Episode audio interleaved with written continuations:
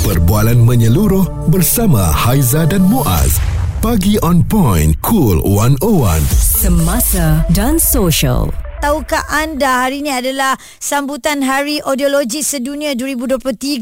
Sebenarnya kalau ikut dunia buat 10 bulan 10 tetapi untuk Malaysia ini adalah pertama kali ya doktor. Jadi kita ambil cakna ambil maklum betapa uh, pentingnya penjagaan uh, pendengaran kita dan dia ada lebih daripada itu. Maka kita bawakan kepada anda Profesor Madya Dr. Nur Haniza Abdul Wahid dari Pusat Kajian Rehabilitasi dan Keperluan Khas Fakulti Sains Kesihatan UKM juga beliau merangkap Presiden Persatuan Audiologis Kebangsaan Malaysia. Dan uh, doktor mungkin di dalam telinga kita ni doktor boleh kongsikan ya um, yang ada di dalam telinga kita ni kita tak boleh nampak. Jadi hmm. benda, benda bila kita tak boleh nampak kita tak tak boleh nak jaganya seperti yang benda yang kita nampak. Jadi antara elemen-elemen yang penting doktor yang boleh menyebabkan kita punya pendengaran ni rosak. Kita tak nampak, susah nak bayangkan macam mana kesan dia kan. Hmm. Yang kita nampak cuping telinga lah. Ya, yeah, yang kat luar. Ha, hmm. kalau kita tengok lebih dalam sikit kita akan dapat gegendang telinga kan. Ha. Kalau tengok dalam pergi guna lampu ke, even guna lampu handphone pun kita boleh nampak tahi telinga ha. kan. Lepas tu geli dah tak nak tengok dah. lah cancel tu. Ha. Jadinya kita bayangkan ya, kena bayangkan dalam telinga ni kita dicipta dengan telinga kanan, telinga kiri hmm. sepasang. Hmm. So setiap belah kanan, setiap belah kiri ada organ pendengaran. Hmm. Bentuk dia macam siput, sesiput. Nama hmm. dia koklia. Bentuk dia memang spiral shape macam siput. Macam siput sedut tu. Hmm. Ah macam tu. Lepas tu kiri dan kanan kita ada koklia untuk mendengar.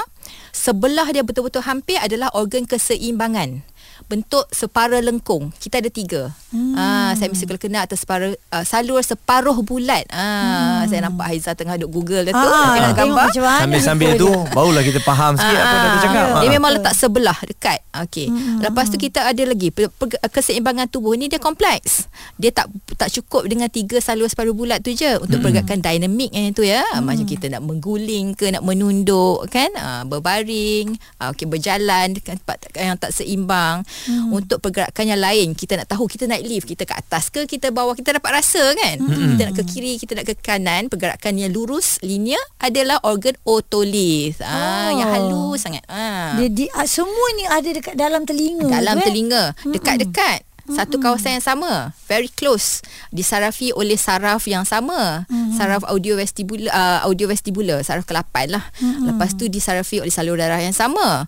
Disebabkan itu kalau masalah pendengaran amat mempengaruhi juga masalah keseimbangan. Mm. ah kita tak pergi lagi masalah pendengaran ni ada bermacam jenis, hmm. ada bermacam tahap. Hmm. Jadinya kalau kajian lah ya, banyak kajian, the latest kajian di luar negara, di negara kita juga bagi tahap pendengaran yang teruk hingga sangat teruk ataupun langsung tak mendengar, hmm. severe to profound atau totally mute lah ya. Hmm. Memang memberi kesan yang secara langsung ke atas keseimbangan tubuh kita. Hmm. Especially terutamanya dengan peningkatan usia. Hmm. Oh, ha, itu dengan peningkatan usia. Juga, ya. Macam hmm. kita 45 ke atas, hmm. 50 ke atas ada kesan presbycusis.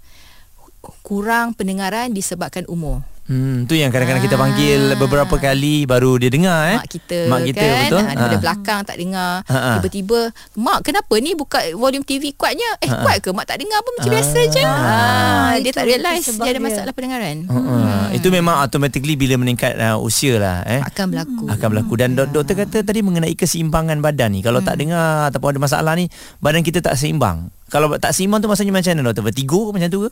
Okey. Ha-ha. Vertigo tu kalau definisi secara perubatan kita kita panggilkan ilusi ataupun rasa persepsi a false perception, persepsi yang tidak tepat. Hmm. Seolah-olah pesakit yang mengalami tu rasa dia spinning, dia berpusing. Hmm. Ha, dia pusing buat macam ni, dia dizzy ataupun dia rampak persekitaran dia berpusing. Hmm. Walhan tak dia stationary dia tak berpusing. Oh. Dia rasa begitu.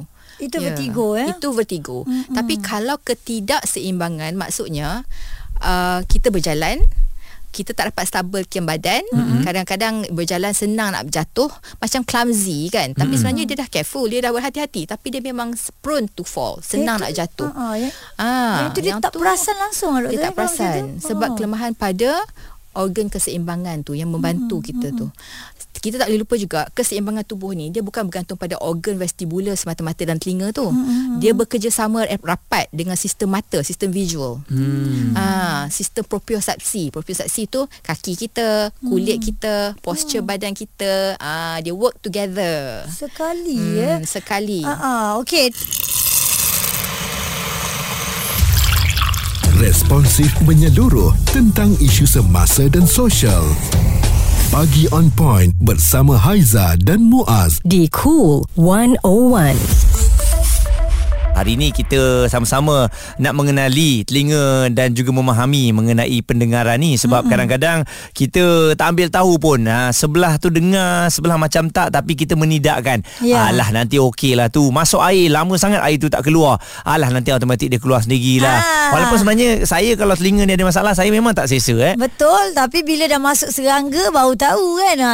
Oh ada apa ni Nyamuk ke lipas ke semut ke Kat Ah, dalam masa telinga tu baru pergi klinik. Ah kan Baru cari doktor. Jadi tetamu kita hari ni Profesor Madya Dr. Nur Haniza Abdul Wahid uh, Beliau adalah dari Pusat Kajian Rehabilitasi dan Keperluan Khas Fakulti Sains Kesihatan UKM Juga beliau adalah Presiden Persatuan Audiologis Kebangsaan. Dia sambutan Hari Audiologis Sedunia 2023 Kayaknya pertama kali kita anjurkan di Malaysia. Dan doktor Bila cerita tentang telinga ni Orang tahu apa Daun telinga je kat luar. Mm-hmm. Tapi keseimbangan Banyak sebenarnya berkait rapat. Dan tadi Haiza Ada gantung satu soalan. Adakah uh, Bila cerita tentang keseimbangan itu Orang yang ada masalah ini Dia ada problem juga Untuk tiba-tiba uh, Dia tahu yang sebenarnya Dia dah buang air kecil Uh, dia dah buang air besar Dia tak sedar benda tu Adakah berkait rapat? Okey, yang tu adalah masalah yang berbeza. Hmm. Perlu pemeriksaan yang lanjut lah kenapa masalah tersebut berlaku lah. Tetapi kalau kata berkaitan dengan masalah keseimbangan, ti- sepatutnya tidak ada. Oh, Ah, okey. So mungkin ada masalah-masalah kesihatan lain yang belum di, di, diketahui sebenarnya kan untuk kawan Haizah tu. Okey, Ah, baik.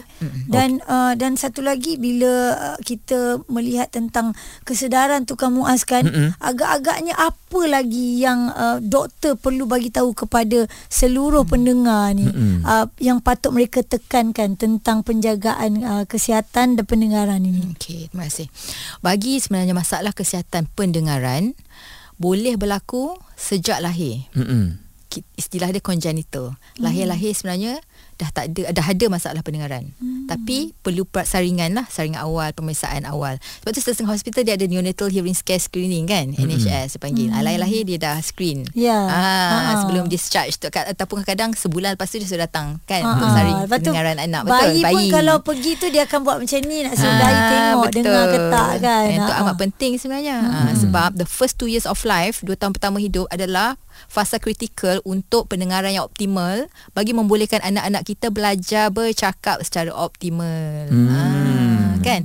Lepas tu keseluruhannya uh, fasa uh, kanak-kanak toddler okey bayi uh, sekolah rendah sekolah menengah semua tu sampai warga mas Mm-mm. kita kena cakna kena hmm. kena aware hmm. bukan kata kita ibu bapa Ya. ah orang-orang sekeliling tu macam mana nak tahu kalau kata ibu bapa dia tengok anak dia uh, lambat bercakap hmm. okey dah dah setahun lebih dua tahun tak bercakap cepat-cepatlah bawa kepada yang pakar lah untuk pemeriksaan kan hmm. uh, selain pada tu kalau bagi yang uh, yang dewasa macam kita ni kita akan dapat rasa kenapa berbeza ataupun kadang-kadang kita tak perasan orang akan kata eh kenapa you cakap kuat ni hmm. uh, sepatutnya tu- tapi sebab dia tak dengar dia tak boleh monitor suara sendiri kita tak boleh monitor kalau ada masalah pendengaran ni kan Okey. Ha, bagi anak-anak kita remaja yang terutamanya yang ada bad listening habit tadi tu kita nasihatkan jangan menggunakan peranti dengan yang kuat mm-hmm. maksimum sampai lebih pada 50% mm-hmm. dengan terlampau lama ada fasa rehat kan setiap mm-hmm. sejam gitu mm-hmm.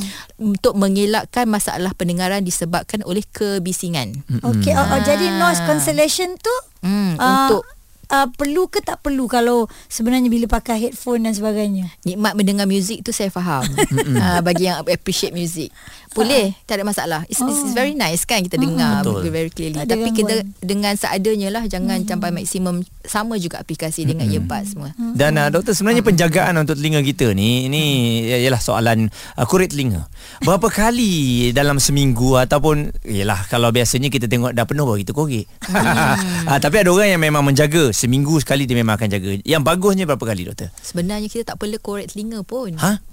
Ya ke? Oh. Habis macam mana nak hilangkan Sebab kat ada telinga? sel rambut halus Wax tu, eh, halus. oh. Dia akan keluar sendirinya Oh. Alah, nanti takut terkeluar depan orang. Ah, tak ada masa kita tidur macam tu lah. Oh. Tapi dia bergantung pada jenis kulit. Ah. Kalau kulit berminyak atau kulit kering yang selalunya impacted earwax ataupun telinga yang tersumbat dengan tak telinga yang keras tu selalunya kulit-kulit kering kan. Oh, Ah, okey. Yang paling mudah kita pergi pergi ke farmasi beli ear drops. Mm-hmm. Titik-titik ikut arahan dan dia akan lembut dia akan keluarkan sendiri. Tapi kalau dia tak boleh keluar sangat kena pergi kepada pakar ENT lah. Mm-hmm. Ah, dan uh, nurse yang terlibat tu akan keluar dan mengeluarkan tai telinga Ada tersumbat. cara dia. Oh, eh. maksudnya Dia tak payah keluarkan lah. lah. Tak payah korek selalu pun tak apa Hmm, ya. tak, tak elok sebab kadang-kadang kita korek uh, setengah orang mm-hmm. kalau guna cotton pad tu pun dengan berhati-hati mm-hmm. boleh mm-hmm. tapi kalau setengah orang ada habit suka guna Ah, ah. sebarang-barang Eh, pakai sepit. ya betul Jangan eh, luka nanti. boleh luka boleh tercucuk genggam telinga yang nipis tu Aduh. dan berlaku kalau tercucuk ada lubang Ya. Lubang tu yang rasa kalau berenang mas, uh, swimming semua tak boleh sebab air masuk.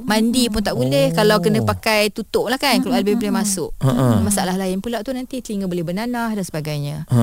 Hmm, bahaya lah eh. Betul. So penjagaan telinga ni sangat penting je tuan-tuan dan perempuan yang dengar kita ni jangan uh, ambil mudah sebab doktor dah terangkan segala-galanya tadi dan uh, sambutan Hari Audiologi Sedunia 2023 ni peringkat kebangsaan uh, dengar sepanjang hayat ini boleh uh, orang luar datang ke doktor? Boleh di, Di Hospital mana? Cyberjaya. Ah. Bermula besok. Mm-mm. Daripada pagi sampai petang, okay. uh, 9 pagi sampai 4.30 petang. Mm-hmm. Kemuncaknya hari Sabtu. Ah. Kita ada uh, wakil daripada YBMK kita untuk Mm-hmm. datang. Kita ada uh, apa tu beberapa booth lah daripada vendor-vendor yang memberikan alat bantu pendengaran, hmm. hikmat nasihat ya, hikmat nasihat. Hmm. Kita ada hikmat sar, uh, nasihat saringan pendengaran. Hmm. Ada pertandingan mewarna untuk raikan anak-anak, ada clown dan sebagainya Ya. di Hospital Cyberjaya. Oh. Jemput Okey. datang. Jadi jangan lupa untuk luangkan masa anda di sana Ya. dan uh, doktor sebenarnya banyak lagi yang kita nak tanya pelbagai ni. Tapi oleh kerana kekangan masa kita faham dan juga insyaallah nanti kita akan datang ke sana lah untuk uh, mengambil dengan lebih uh, jauh lagi kan ambil tahu mengenai pendengaran kita ni dan anda pun kalau ada masalah ni jangan takut-takut untuk berjumpa dengan doktor. Yes, Profesor Madya Dr. Nurhan Nizam Abdul Wahad. Beliau adalah Presiden Satuan Audiologis Kebangsaan bersama dengan kami. Terus dengan kami di Cool 101. Suara serta informasi semasa dan sosial bersama Haiza dan Muaz. Pagi on point. Cool 101.